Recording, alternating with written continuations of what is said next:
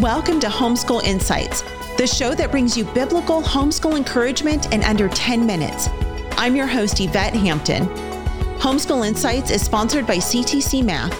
If you're looking for a great online math program, visit ctcmath.com and try it for free. Now, on to the show. The next thing that I think that social media has done to harm us as moms or can do is it gives us a real misconception of what community is. You know, even the word yeah. community has it now means a group of people that all follow the same person. So yeah. you hear an influencer say, like, you're part of my community. And it's funny, I, I just I reflect on all that stuff and I'm like, this isn't a community. Nobody in this community knows one another. Like nobody right. has a clue who anybody else is here.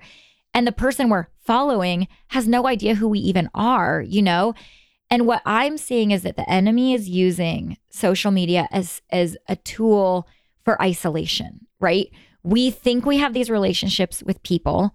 We think we can go to these people for wisdom. You ask any young homeschool mom, um, you know, where did you learn that? And they all follow the same people, you know, Joe Schmo at blah, blah, blah, you know, and that's who we go to to learn about this because she's the expert in this. Right. And we're part of her community. And and these moms think that they have these relationships with these people because they spend all day watching their real. I'm guilty. I'm saying this because I'm guilty.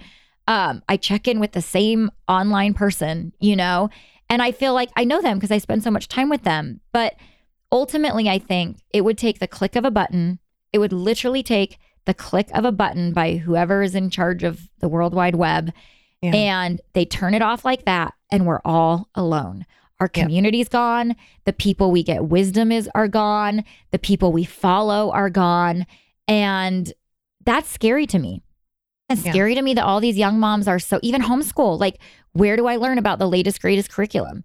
It isn't the the the moms that went before me. And with the click of a button, it could all be shut down. And I, I want to challenge these moms and say, where would you stand then? Do you have your church community? Are you invested? Because, like you said, let's go back to the olden days. Right. Do we have our churches? Do we have our communities? If if something went down and everything in the world shut down, where would you go?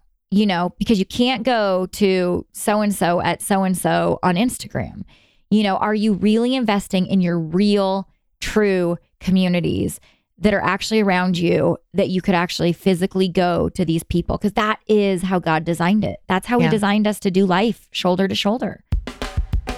Thanks for joining us for Homeschool Insights. For more great homeschool inspiration and resources, listen to the Schoolhouse Rocked podcast every Monday, Wednesday, and Thursday. And be sure to watch the film Schoolhouse Rocked The Homeschool Revolution.